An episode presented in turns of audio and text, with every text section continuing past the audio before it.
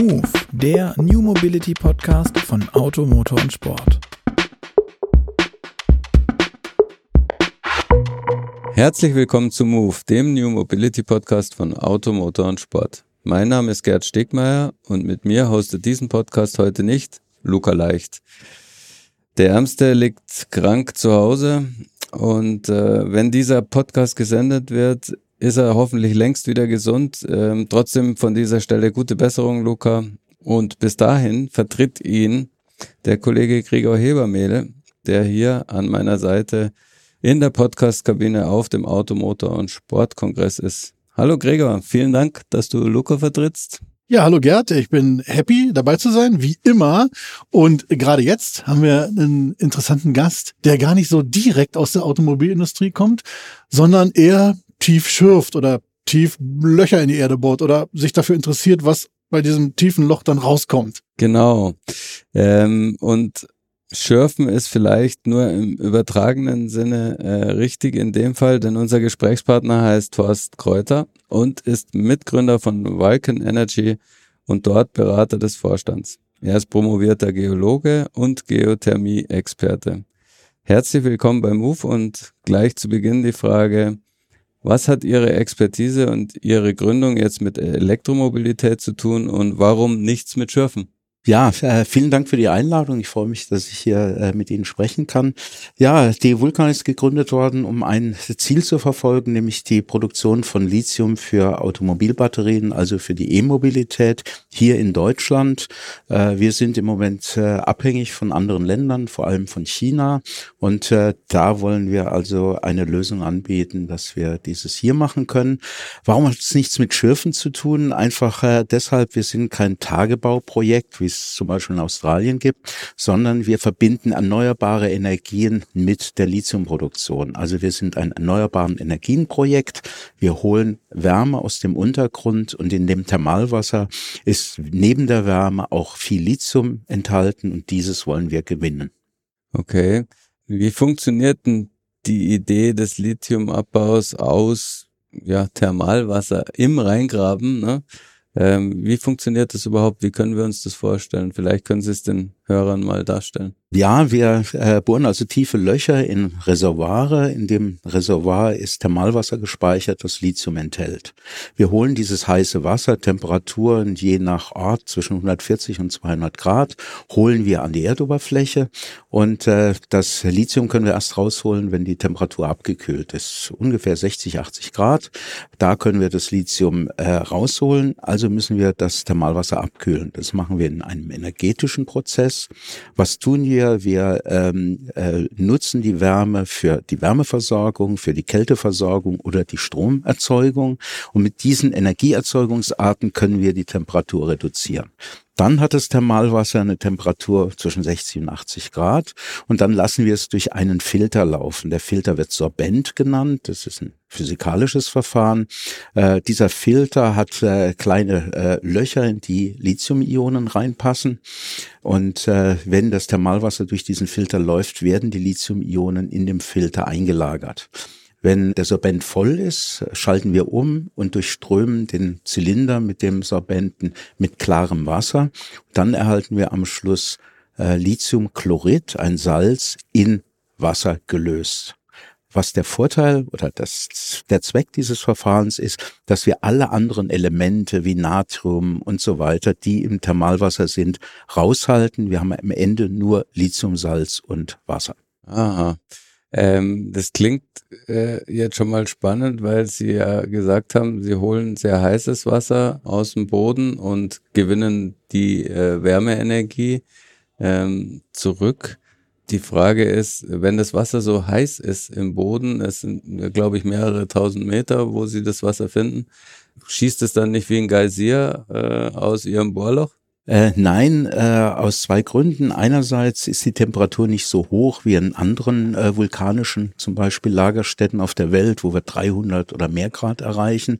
Dann wird wieder wirklich Dampf gefördert und der Dampf über eine Turbine genutzt. Mhm. Mit den Temperaturen unter 200 Grad, mit denen wir arbeiten, halten wir einen Druck hoch und das, äh, das Thermalwasser bleibt flüssig. Mhm. Und wir übergeben das dann, dass äh, die Temperatur in einem Wärmetauscher an ein Arbeitsmedium Medium und dieses erzeugt dann mit einer Turbine Strom. Im Stromfall, äh, wenn wir Wärme erzeugen, dann übergeben wir die Wärme einfach in einem Wärmetauscher an ein Fluid, das dann durch die äh, Heizsysteme, durch die äh, Wärmenetze geleitet wird, um die Häuser zu versorgen oder die Industrie zu versorgen. Mhm. Und ja, weil wir schon mal gesagt haben, wie sagen, an anderen Lagerstätten ist es viel heißer. Sie arbeiten jetzt am Rheingraben ähm, und jetzt für alle, die jetzt vielleicht wissen wollen, wo es genau ist oder die jetzt Sorge haben, dass jetzt der Kölner Dom unterspült wird und umkippt, ja, von welcher Gegend reden wir denn da so ungefähr? Ja. Äh, also wir stellen keine Gefahr für den äh, Kölner Dom dar, auch nicht für den Speyerer Dom, äh, der sich im Oberrheingraben befindet. Wir haben eine sehr gute und nachhaltige und ohne Schäden funktionierende Technologie entwickelt, um das heiße Wasser zu nutzen. Aber zur Region, das ist die Region, die reicht von Frankfurt im Norden bis Basel im Süden, ist 300 Kilometer lang, 40 Kilometer breit, also ein Reservoir, das eine, eine räumliche Größe von 12.000 Quadratkilometer Kilometern hat. Teile davon, vielleicht ein Drittel, können wir für die Lithiumgewinnung nutzen. Und das ist selbst, wenn wir nur ein Drittel nutzen können, immer noch eine der größten oder wenn sogar die größte Lagerstätte für äh, Lithium aus Geothermie. In Europa oder weltweit? Weltweit. Weltweit, okay. Und ähm, für diese angesprochene große Fläche, haben Sie da jetzt auch schon die komplett überall die Genehmigung zur Ausbeutung? Der erste Schritt, äh, um äh, Lithium zu gewinnen, ist, äh, dass man eine Lizenz zur Erkundung, zur Aufsuchung bekommt. Wir haben äh, diese für ungefähr 1500 Quadratkilometer des Oberrheingrabens. Unsere Gebiete reichen von etwa äh, Offenburg, Straßburg im Süden bis in den Norden äh, Rüsselsheim ungefähr. Okay. Also bräuchten Sie denn eigentlich ähm, Schürfrechte quasi, auch wenn Sie jetzt nur das Thermalwasser nutzen würden? Ähm, oder sind das unterschiedliche Genehmigungen zur Ausbeutung von Lithium? In dem Wasser und zur Nutzung des Thermalwassers. Hm. Das Ganze basiert auf dem Bundesberggesetz und nach den Regularien des Bundesberggesetzes müssen Sie in einem Antrag angeben, was Sie so aufsuchen wollen. Mhm. Und in unserem Fall ist es Erdwärme und Lithium. Also mhm. wir haben das Recht, beide die Energie als auch das Lithium zu nutzen. Und ähm, äh, das gibt uns dann das exklusive Recht in dieser Region, die wir dann in einer Karte einzeichnen, das Lithium und die Erdwärme aufzusuchen. Mhm. Und, und ohne jetzt zu wissen, wie viel Lithium bisher in Deutschland schon gefördert wurde, auf irgendwelche Art auch immer, was ist Ihr Eindruck? Die Bergbauämter, ist das für die was Exotisches oder ist das denen egal und die sagen dann, egal was, ob wir bearbeiten den Antrag und wie funktioniert das? Die, äh, die geothermische Nutzung ist schon bekannt und wird schon lange gemacht. Da haben wir mehr als 20 Jahre Erfahrung im Oberrheingraben. Äh, was jetzt neu dazu gekommen ist, ist das Lithium.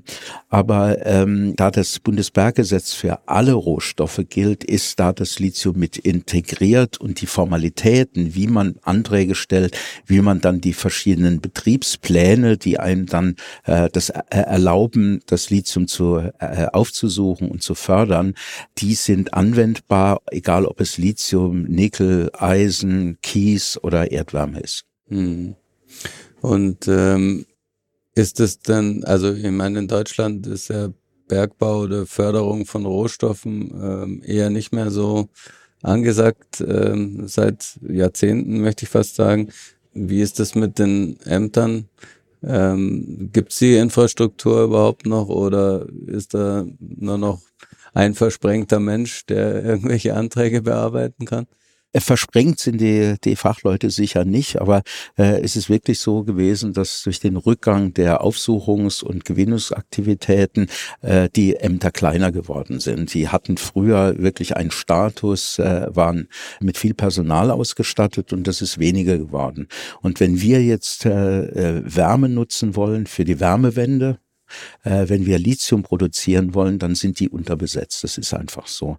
Außerdem müssen sie effizienter werden, aber äh, wir sind in dauerhaften Gesprächen häufigen Gespräch mit den Bergämtern und wir sehen, dass der Wille und, äh, und wirklich äh, der Anspruch da ist, schneller zu werden, effizienter zu werden.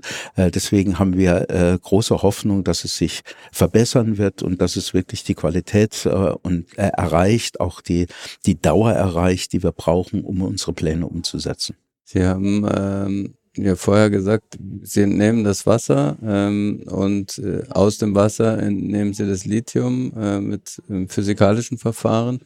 Ähm, einerseits die Frage, passiert das vor Ort, dann überall, wo sie bohren, oder passiert das äh, irgendwo zentral? Und andererseits die Frage, was wird eigentlich, wenn alles Wasser von ihnen schon ausgepumpt wurde? Mhm. Also äh, zu den Standorten. An einem Standort ist, äh, sind die Bohrungen, äh, ist der Wärmetauscher, der die Energie abgibt mhm. und es ist der physikalische Prozess zur Lithiumextraktion. Es wird aber vor Ort nur ein Vorprodukt gewonnen und dieses Vorprodukt wird dann in den Chemiepark Frankfurt Höchst gebracht, wo dann die Weiterverarbeitung in einer Raffinerie stattfindet. Unser Ziel ist dann in Frankfurt das Lithiumhydroxid zu produzieren, das für die Batterieindustrie gebraucht wird. Äh, zur Frage des Wassers. Äh, anders als äh, Erdöl, Erdgas holen wir nicht nur raus, sondern wir produzieren das warme Wasser. Aber wenn es abgekühlt ist und das, äh, das Lithium rausgeholt ist, dann reinjizieren wir das. Dann kommt mhm. das in denselben Speicher äh, in die Tiefe zurück, sodass äh, dann dort kein Volumenverlust äh, entsteht. Mhm. Das klingt ja auch ein bisschen aufwendig. Warum macht man das? Also mein Wasser, jetzt der Laie sagt, äh, dann kippst halt irgendwo anders hin, dann steigt der Grundwasserpegel dort, wo du es verklappst, sage ich mal. Schmutzig ist es auch nicht, oder? Ähm, aber warum wieder zurück? Es kommt darauf an, wie Sie schmutzig definieren. Was es auf jeden Fall ist, ist salzig. Mhm. Also der größte Inhaltsstoff, und wir haben Inhaltsstoffe von 120 bis 130 Gramm pro Liter, vor allem Speisesalz, NaCl im mhm. Thermalwasser. Und wenn wir das äh, in den Rhein kippen würden oder äh, irgendwo hin, äh, würden wir alles versalzen. Das will niemand. Deswegen ist es äh, richtig und ist auch äh, äh behördlich notwendig, dass wir dieses Wasser wieder reinjizieren, damit wir das Salz loskriegen. Das heißt ähm, aber auch, dass diese Sorge mit dem Speyerer Dom tatsächlich unbegründet ist, weil nachher ist es wie vorher oder? Wir arbeiten im Untergrund äh, und äh, wir müssen äh, mit dem Untergrund so zusammenarbeiten, äh, dass das, was wir tun, keine großen Einflüsse hat. Also kein Druck sich aufbaut, der sich zum Beispiel durch Seismizität dann durch leichte Erschütterungen zeigt. Wir müssen so arbeiten und wir haben die Technologie in den letzten 20 Jahren entwickelt und das Know-how und haben die Erfahrung gesammelt, dass wir das hinkriegen. Wir können also äh, mit dem Reservoir so arbeiten, dass Seismizität äh, stattfindet, aber in Maßen stattfindet, so dass es weder gespürt wird noch, äh, dass es Schäden erzeugt. Mhm. Okay, und dann, wenn das mal alles ausgerollt ist und Sie an mehreren Stellen dann Thermalwasser fördern und verarbeiten, da brauchen Sie einen Haufen Leute für. Ne? Ähm, sind die überhaupt verfügbar? Äh, ja, wir äh, sind ein sehr dynamisches Unternehmen. Wir mussten das auch sein, weil das, was wir uns vorgenommen hatten, braucht viel Personal, wie Sie das gesagt haben. Wir haben zu zweit angefangen, 2018. Inzwischen sind wir 170 äh, und wir kriegen pro Monat zwischen 10 und 15 äh, Leute dazu. Unser Plan sagt, in einem halben Jahr sollten wir 335 Personen haben. Äh, warum müssen wir so viel Personal aufbauen? Wir haben zum Beispiel eine Bohrgesellschaft gegründet und allein für die Betrieb dieser zwei Bohrgeräte brauchen wir ungefähr 100 äh, Leute. Und äh, das bedeutet, dass wir diesen Personalaufbau brauchen, um das umzusetzen. Und äh, weil wir eine sehr interessante Story hat, das, äh, das interessiert die Leute, die wollen bei uns arbeiten, so dass wir also Personal zum Beispiel von Erdölgesellschaften bekommen, die äh, sich freuen, mal an, mit Wärme und Lithium zu tun zu haben und nicht nur mit Erdöl oder Erdgas.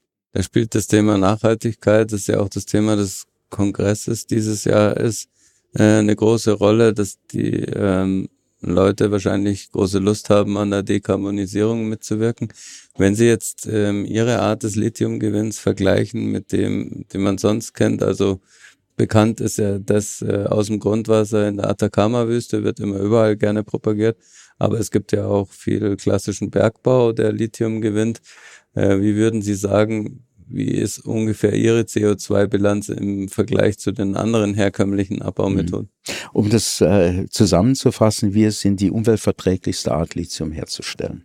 Mhm. Und das bedeutet nicht nur der CO2-Fußabdruck. Hier äh, sagen wir, wir könnten sogar äh, behaupten, einen negativen CO2-Fußabdruck äh, zu haben, weil die Energie, die wir mit der Geothermie produzieren, ist mehr, als wir es intern brauchen, um unsere Lithiumproduktion CO2-frei zu erzeugen. Mhm. Ähm, andere haben äh, einen sehr hohen CO2-Fußabdruck. Australien über China China bedeutet 15 Tonnen äh, CO2 pro Tonne produzierten Lithiumhydroxids. Hm. Wenn Sie in die Atacama gehen, das Beispiel haben Sie gebracht, da sind es immer noch sieben Tonnen CO2, das in die Atmosphäre gelangt pro Tonne Lithiumhydroxid.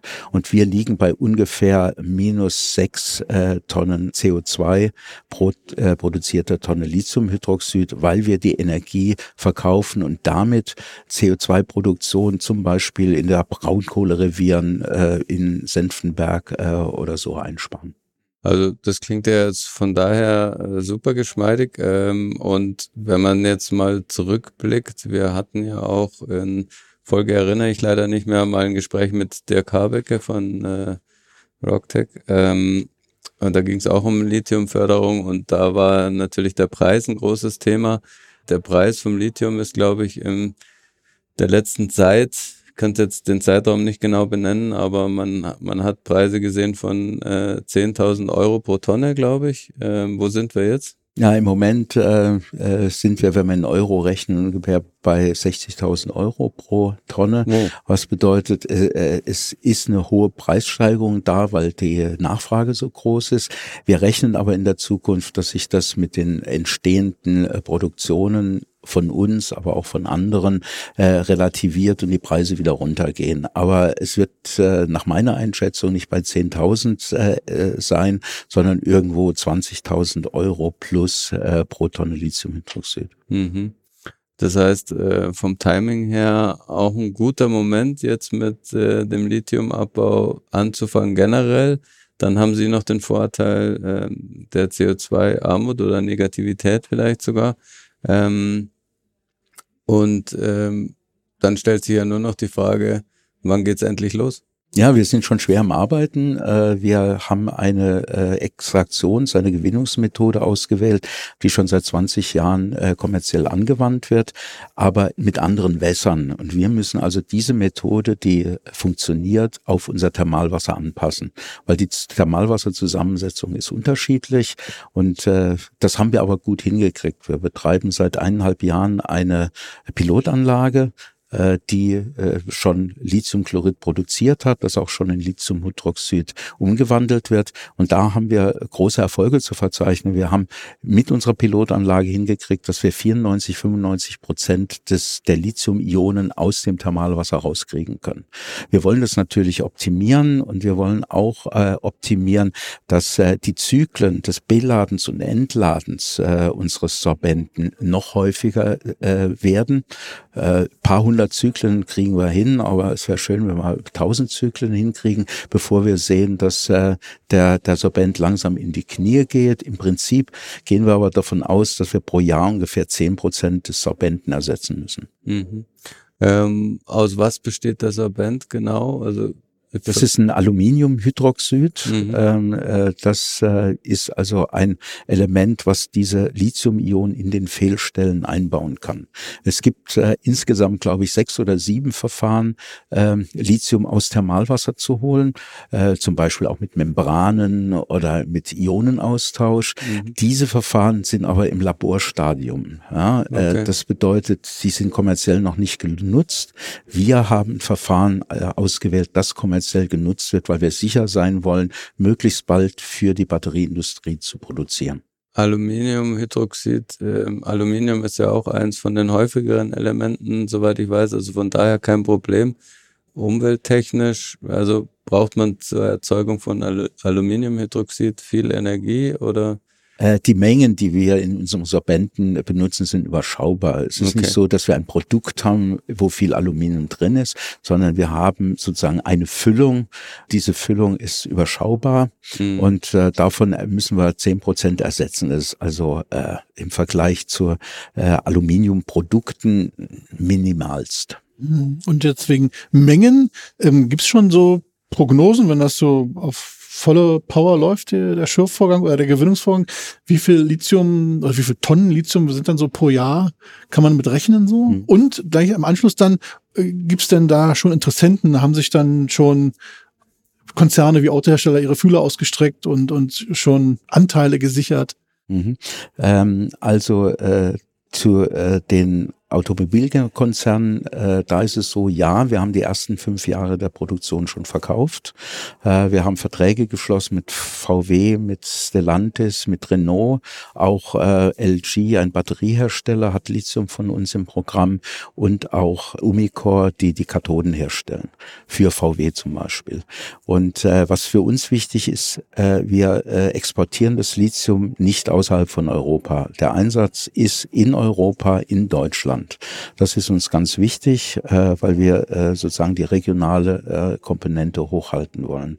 Und zur Frage, äh, wie schnell wird es gehen? Äh, wir müssen es natürlich äh, äh, langsam sozusagen schrittweise vorgehen. Wir äh, haben im Moment fünf Projekte, die wir äh, in der Planung haben. Da wird mit dem einen, mit dem zweiten Projekt anfangen und dann wird innerhalb eines Jahres werden die anderen Projekte folgen. Wir gehen davon aus, dass wir das erste äh, Lithium äh, 24, 25 produzieren können und dann wird langsam äh, Projekt äh, und um Projekt weiter hochgefahren.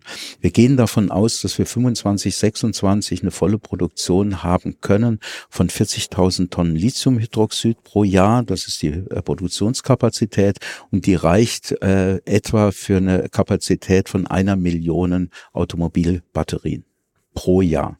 Oh, äh, das ist sehr ordentlich ähm, und dürfte mindestens mit dem mithalten, was die ähm, Automobilhersteller beziehungsweise Batteriehersteller in Europa planen, oder? Da können sie schon wahnsinnig viel davon abdecken wahnsinnig viel nicht. Man, man wird auf äh, Importe angewiesen bleiben, mhm. aber wir versuchen die so weit wie möglich zu reduzieren. Wir könnten im Endausbau, die fünf Projekte sind ja nur die erste Phase, wir haben ja weitere Phasen. Wir können mhm. 20, 25 Projekte umsetzen mit der Zeit, natürlich nicht auf einmal. Äh, und damit könnten wir natürlich die Produktion hochfahren, so dass wir, sagen wir mal, die Batterieproduktion für in Deutschland hergestellte Automobile abdecken können. Ich glaube, ich habe mal gehört, es würden so acht Millionen pro Jahr irgendwann mal sein und das kriegen wir hin. Wow. Ja, ähm, eigentlich klingt's ja zu schön, um wahr zu sein, ähm, weil das ist ja das, was man sich bei Lebensmitteln immer gerne wünscht, regional, regionaler Anbau quasi und dann noch CO2 negativ. Gibt es noch irgendeinen Haken, den Sie uns bislang verschwiegen haben? äh, äh, technischen Haken äh, sicher nicht, weil äh, unsere Spezialisten, die wir weltweit sozusagen zusammengeholt haben, weil das Know-how zur Lithiumgewinnung liegt nicht in Deutschland, sondern es liegt, ist international vorhanden. Und wir haben also äh, Mitarbeiter, die bei uns sind, die das schon äh, in Kalifornien zum Beispiel zehn Jahre lang gemacht haben. Also äh, auf der technischen Seite sind wir äh, sehr zuversichtlich.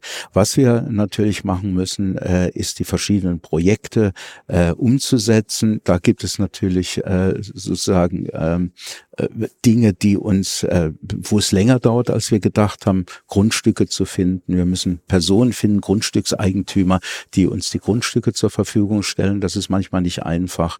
Dann, äh, wir hatten die ähm, Genehmigungen angesprochen. Wenn die schneller gehen, wird es uns sehr helfen.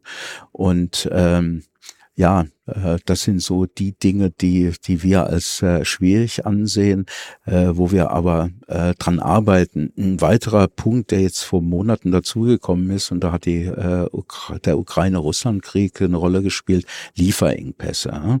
Wenn wir äh, irgendwie unsere Demonstrationsanlage aufbauen, die wir gerade im Moment aufbauen, äh, da fehlt noch eine Pumpe und da fehlt noch äh, ein Ventil, weil die Liefer Zeiten halt äh, sich verlängert haben, so dass äh, wir dann doch schon Wochen oder äh, Monat verlieren einfach wegen Lieferengpässen. Und wegen dieser fantastischen oder fantastisch klingenden Geschichte mit diesem negativen CO2-Wert. Äh, profitieren Sie dann irgendwie auch davon? Gibt es auch sowas dann wie so eine Treibhausgasminderungsquote, die Sie verkaufen können an, weiß ich, ein Kohlekraftwerk? Mhm. Kann man darüber dann auch Geld generieren? In Zukunft äh, sicher. Da gibt es europäische Regelungen, die in Vorbereitung sind, die uns helfen werden, unser CO2-freies Produkt äh, in den Markt zu bringen und da auch von diesen Regelungen zu profitieren. Im Moment ist es nicht so. Wir verhandeln also mit den äh, Abnehmern über Preise, die unabhängig sind von der äh, CO2-Freiheit. Es geht bei unseren Kunden darum, sich diese Mengen zu sichern, um in Zukunft das Lithium zur Verfügung zu haben. Und die gucken natürlich äh, auch auf den Preis, weil alles wird teurer. Man versucht halt dann einen Ausgleich zu finden, äh, das, was wir brauchen und das, was sie zahlen wollen. Und ähm, wenn Sie das jetzt unabhängig von der CO2-Negativität betrachten würden, wie, wie konkurrenzfähig im Preis ist Ihre Art des Lithiumerzeugens? Wir sind äh, die billigsten, muss ich ehrlich sagen. Das erwartet man nicht mit einem äh, Land wie Deutschland, das äh, hohe Preise hat, hohe Umweltstandards. Aber wir haben halt den Vorteil, dass wir kein, äh, kein Tagebau sind. Äh, wir erzeugen Energie. Diese Energie äh, trägt einen großen Teil der Kosten mit. Es bedeutet, äh, die gemeinsame Gewinnung und der Verkauf der Wärme als Wärme, Kälte, Strom bietet einen Beitrag, der unsere Kosten reduziert. Mhm. Und im Vergleich mit der Atacama, die Sie vorhin erwähnt haben, ist es so, äh, die kriegen Wasser mit einer niedrigen Temperatur 20 Grad aus der Erde und die müssen die auf die 60, 80 Grad aufheizen, um das Lithium rauszuholen in der direkten Lithiumextraktion. Äh, wir kühlen ab und gewinnen Energie. Das ist unser Preisvorteil. Die müssen erstmal die Energie zur Verfügung stellen, um die Temperatur äh, ihres äh, Grundwassers anzuheben. Das heißt, äh, sie kriegen, also sie sparen nicht nur CO2, sondern auch Geld, weil sie eben schon Energie mit äh, fördern. Ihr ursprüngliches Metier war es ja eigentlich auch Geothermie, also die, die Gewinnung von Energie aus Wärme äh, in der Erde quasi. Ähm, wie kam es denn dann eigentlich dazu, dass Sie jetzt plötzlich in der Lithiumbranche sind? Es gab zwei Situationen. Einerseits äh, gab es mal die Idee, äh, die wir zusammen mit äh, Forschern auf einem Kongress äh, generiert haben, dass wir doch dieses Lithium-Thema angehen wollten, haben einen Forschungsantrag gestellt, der damals leider noch nicht genehmigt wurde, äh, so dass es, äh, wir uns schon äh, über dieses Lithium äh, im Oberrheingraben bewusst waren. Jedoch das Initial war dann ein E-Mail, das ich aus Australien erhielt, ein Geologe, ein Kollege, der in der Lithiumproduktion in Australien gearbeitet hat, hat sich überlegt, das muss man doch eigentlich umweltgerechter herstellen als in Australien äh, und in China mit dem Rausbrennen des Lithiums aus dem Gestein. Und äh, der hatte dann die Idee, sich das Thermalwasser anzugucken, ist auf den Oberrheingraben gestoßen, hat mich bei Google, bei LinkedIn gefunden. Also LinkedIn funktioniert. Und äh, ja, äh, nachdem er die, mir die E-Mail geschrieben hat, äh, äh, haben wir drei Monate später eine Firma gegründet und haben unser Projekt angefangen. Telefoniert haben sie aber schon auch noch vorher. Oder? Haben wir zwischendrin auch noch, klar, natürlich, aber äh, es war doch eine sehr äh, schnelle Entwicklung und diese Dynamik äh, versuchen wir jetzt aufrechtzuerhalten, um natürlich äh, die Nachfrage, die wir 25 äh, exponentiell fast ansteigen sehen, äh, die befriedigen zu können, aus Deutschland heraus und CO2-frei. Sehr gut. Ähm, das heißt aber auch, ähm, exponentielle Nachfrage ab 2025 um die Batteriezellproduktion in Europa. Machen Sie sich keine Sorgen, oder? Nein, also es ist erklärtes Ziel auch der, der Hersteller. Und hier muss ich sagen, die Hersteller haben sich sehr früh dann auch entschieden, äh, in der Auswahl der verschiedenen Technologien auf die Batterientechnologie zu setzen. Und das hat geholfen, diese Dynamik zu erzeugen, die jetzt dann auch in der Politik angekommen ist. Also die EU unterstützt gerade die Batteriezellenentwicklung äh, in Europa sehr stark, was bedeutet, im Moment sind 30 bis 40 äh, große Batteriefabriken in Planung, die auch und zwar in großem Maße in Deutschland äh, stattfinden wird, aber europaweit äh, sozusagen Platz greift und damit ist die Nachfrage nach Lithium für die nächsten äh, Jahrzehnte gesichert. wenn das jetzt vergleichsweise einfach, äh, wie wir es besprochen haben, funktioniert, Lithium zu gewinnen ähm, aus Thermalwasser, ähm, wird denn das Thema Recycling beim Lithium noch irgendwann eine nennenswerte Rolle spielen, glauben Sie? Ja, es wird und es muss. Äh, es gibt äh, äh, Projektionen von Studien, die gemacht wurden, die prognostizieren, dass langfristig ungefähr 40 Prozent, das ist die Zahl, die ich im Kopf habe, des Lithiums aus dem Recycling kommen wird. Aber das wird erst 2030 oder später anfangen, weil einfach die Batterien fürs Recycling zur Verfügung mhm. stehen müssen. Und äh, im Moment laufen bei allen Automobilherstellern äh, die, die Ideen des Recyclings, Pilotanlagen, Demonstrationsanlagen werden gebaut, um dann das Know-how zu haben, um dann ab 2030, wenn dann die vielen Batterien kommen, diese dann auch recyceln zu können. Aber äh, Lithium aus Ge äh, Geothermie als auch aus den Tagebauen wird weiter gebraucht. Mhm. Und jetzt apropos Recycling, das ist jetzt vielleicht fachlich nicht ganz korrekt recyceln, aber ich sage, pumpen das Wasser wieder rein, ne, wenn ähm, das, das, hm. wo das Lithium ausgelöst ist. Wie muss ich mir das vorstellen? Unten erwärmt sich's wieder und kann weiter Lithium lösen, so dass das dann quasi so ein Kreislauf ist aus dem sie ständig Lithium gewinnen können? Ist das die so? Idee, die Idee ist richtig, aber mhm. da äh, das noch nie jemand äh, mit Erfahrung gemacht hat, bis jetzt hat man noch kein Lithium gewonnen, haben wir noch keine äh, Erfahrung, wie lange das dauert. Mhm. Reicht die Verweilzeit dieses wieder aufgeheizten Wassers im Grundgebirge, um aus den Mineralen äh, wieder das Lithium rauszulösen? Wir wissen, dass es funktioniert, das wird im Labor nachgewiesen. Wir wissen, dass die Temperatur da eine große Rolle spielt. Je heißer, desto besser wird rausgelöst. Ja. Aber wie das dann genau unten in Realität passiert, müssen wir erfahren. Wir haben äh, Konzepte, wir modellieren das, aber ähm, äh, es ist noch offen. Aber wir sehen da äh, ein großes Potenzial im Recharge, wie es so schön heißt, dass sich äh, das Lithium wieder anreichert. Wie viel müssen wir sehen. Mhm.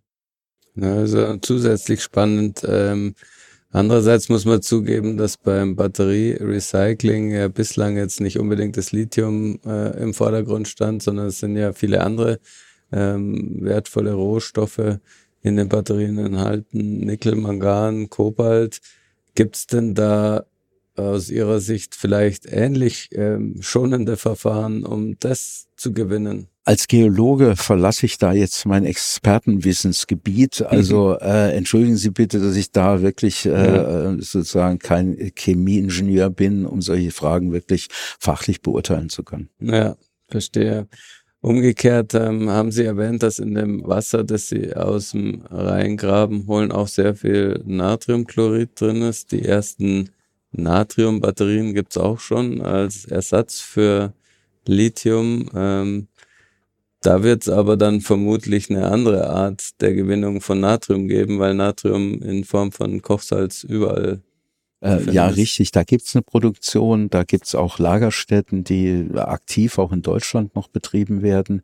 Äh, inwieweit wir andere äh, Elemente aus unserem Thermalwasser rausholen können. Ja, es gibt zum Beispiel Rubidium drin, es gibt Strontium drin in sehr geringen Mengen, aber durch den hohen Preis dieser Elemente äh, könnte das etwas sein, was wir zu einem späteren Zeitpunkt betrachten können. Aber im Moment ist unser Fokus das Lithium. Mhm. Und die Wärme, die, die machen sie wahrscheinlich ja auch zu Geld, oder? Dann? Oder? Ja, natürlich. Aber äh, kann man das ähm, prozentual sagen? Wie viel Lithium, wie viel Wärme dann? Also äh, äh, kommt darauf an, wie man es betrachtet. Also mhm. für uns im Prinzip sind ist das sozusagen die zweite Seite einer Medaille. Lithium auf der einen, Wärmeversorgung auf der anderen. Äh, wir wissen, Gaspreise gehen hoch. Äh, man will äh, alternative Methoden der Wärmeversorgung entwickeln und da kann die Geothermie sehr viel leisten. Wir haben zum Beispiel schon einen Wärmeabnahmevertrag mit der MVV äh, in Mannheim geschlossen, um Mannheim, den ihr Wärmenetz, zweitgrößte in Deutschland, ähm, mit Wärme zu versorgen. Also da gibt es durchaus äh, überall die Nachfrage, die wir im gesamten Oberrheingraben sehen und durch äh, die Besonderheit, dass es die heißeste Region geothermisch in Mitteleuropa ist, haben wir hier eine Sondersituation, die wir sehr gut nutzen können. Und was wir den Gemeinden, den Stadtwerken, äh, den, den äh, Unternehmen, die Wärme brauchen, bieten können, ist einen relativ niedrigen und stabilen Preis. Wir können äh, äh, gesetzlich nur 20 Jahresverträge abschließen, aber wenn ein Abnehmer, ein Kunde voraussagen kann, wie hoch zum Beispiel die Teuerungsrate, die Inflationsrate ist, dann weiß er schon, wie viel in 20 Jahren seine Wärme kostet. Mhm. Herr Kräuter, ähm, das Thema Lithium hat Sie relativ spät in Ihrer Karriere äh, ereilt. Ähm, wie lange ähm, wollen Sie da noch mittun? Äh, aus Interesse eigentlich ewig. da müsste ich aber noch einige andere Erfindungen machen, um das äh, in die Realität umzusetzen. Aber ähm, äh, ich werde natürlich äh, immer die Firma weiter begleiten, aber mhm. vielleicht nicht mehr äh, 150 Prozent wie im Moment, sondern eher mit äh, 150 Prozent im Laufe der Zeit. Aber es ist wirklich äh, eine Herzenssache. Es macht Spaß. Äh, wir haben äh, wunderbare Mitarbeiter und da aufzuhören fällt schwer. Ja. Wenn Sie sich jetzt dadurch mit Lithium als Batterierohstoff beschäftigt haben, fahren Sie selbst Elektroauto? Ja, äh, die ganze Firma fährt Elektroautos. Wir haben also ein Sammelsurium an Marken. Mhm. Äh, das reicht äh, von Audi über Mercedes zu Tesla. Also wir haben äh, fast jede Automarke im, im Stall. Ähm, und äh, ja, äh, wir bauen also auf. Äh, Kia haben wir, glaube ich, auch. Äh, also wirklich äh, sehr viele Automobilhersteller. Äh, und äh, ja, das werden wir weiter ausbauen. Wir werden bei uns in der Firma nur E-Mobilität haben. Sehr gut. Und Sie persönlich, was fahren Sie? Ein Tesla Model 3 mhm. und jetzt kriege ich äh, noch einen Elektroroller, damit ich auch äh, mal sozusagen äh, kurze Wege mit dem äh, E-Roller zurücklegen äh, kann. Und äh, da gibt es ja auch sehr gute Angebote mhm. und äh, faszinierende Technologien. Äh, und äh, wir wollen halt äh, immer sozusagen in der neuen Zeit äh, mitgehen und dann auch die Technologien einsetzen, die gerade sich entwickeln.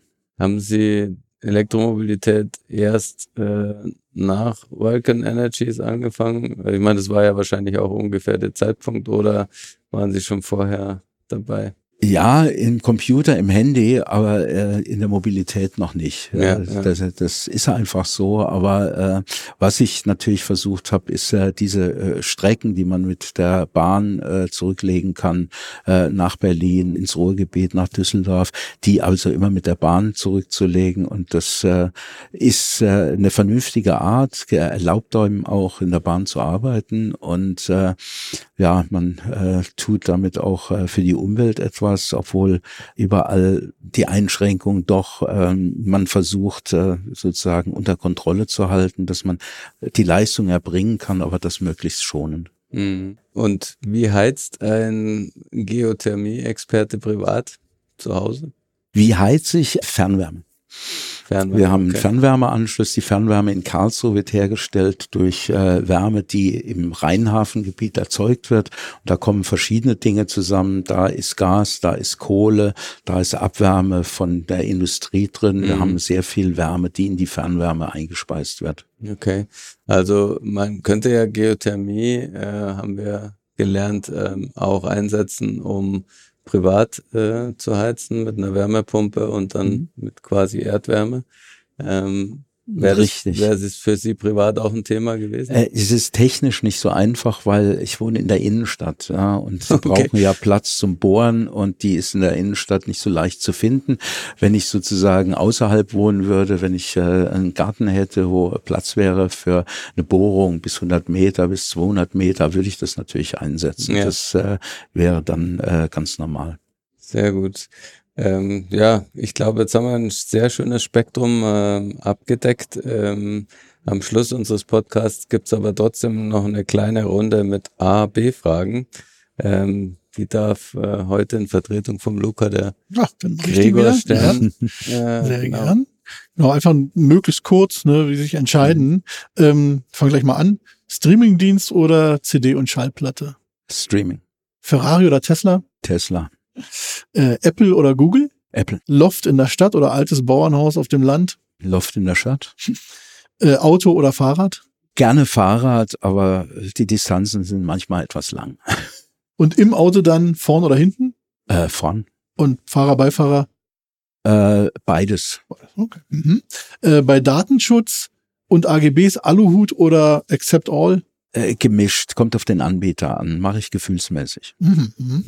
Mhm. Fliegen, Fischen oder Motorradfahren? Fischen. Ah, nee, auch nicht. Da ist nichts dabei. okay. Was, was, was wäre da? Was, haben Sie ein Hobby, was Sie lieben? Ähm, was mache ich gerne? Eigentlich ist Geothermie Hobby und Beruf oh. zugleich, ja. Also äh, zum Leidwesen meiner Frau. Also ich habe keine Eisenbahn im Keller und nichts, sondern äh, ich lese dann, was passiert auf der Welt in der Geothermie. Ich kenne, da ich 20 Jahre im Geschäft bin, sehr viele Kollegen auch im Ausland und guck, was die machen. Also äh, eigentlich, ja, ist das mein Hobby. Das ist ja über uns so ein bisschen, ne? Beruf ja. und Hobby geht ineinander über. Star Wars oder Star Trek? Äh, Star Wars. Kaffee oder Tee? Kaffee. Steak oder Falafel? Halbe, halbe. Und letzte Frage, Nachteule oder Lerche?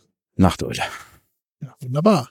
Sehr gut. Ähm, dann sage ich ganz, ganz vielen Dank. Ähm, ich fand super spannend und ähm, ja, irgendwie total hoffnungsvoll, dass wir bald CO2-negatives Lithium haben, was in unseren Elektroautos verbaut wird. An alle da draußen, vielen Dank fürs Zuhören. Ihr hört wieder von uns in zwei Wochen und natürlich wieder am Freitag. Bis dahin freuen wir uns wie immer über Feedback. Deshalb gerne den Podcast bewerten bei iTunes oder den anderen Plattformen. Und wenn ihr wollt, könnt ihr uns auch eine E-Mail schreiben an podcast.move-magazin.de. Ja, und da könnt ihr uns sagen, wie es euch gefallen hat. Ähm, oder mal einen Vorschlag machen für den nächsten Podcast-Gast. Für alle, die zugehört haben, haben wir außerdem noch ein kleines Schmankerl. Wenn ihr auf www.motorpresse-aktion.de slash AMS geht, könnt ihr euch eine Gratis-Ausgabe der aktuellen Automotor und Sport bestellen. Die kommt dann ganz äh, ohne Kosten für euch und frei Haus nach Hause eben. Und ja, ich hoffe, ihr seid beim nächsten Mal wieder dabei. Bis dahin.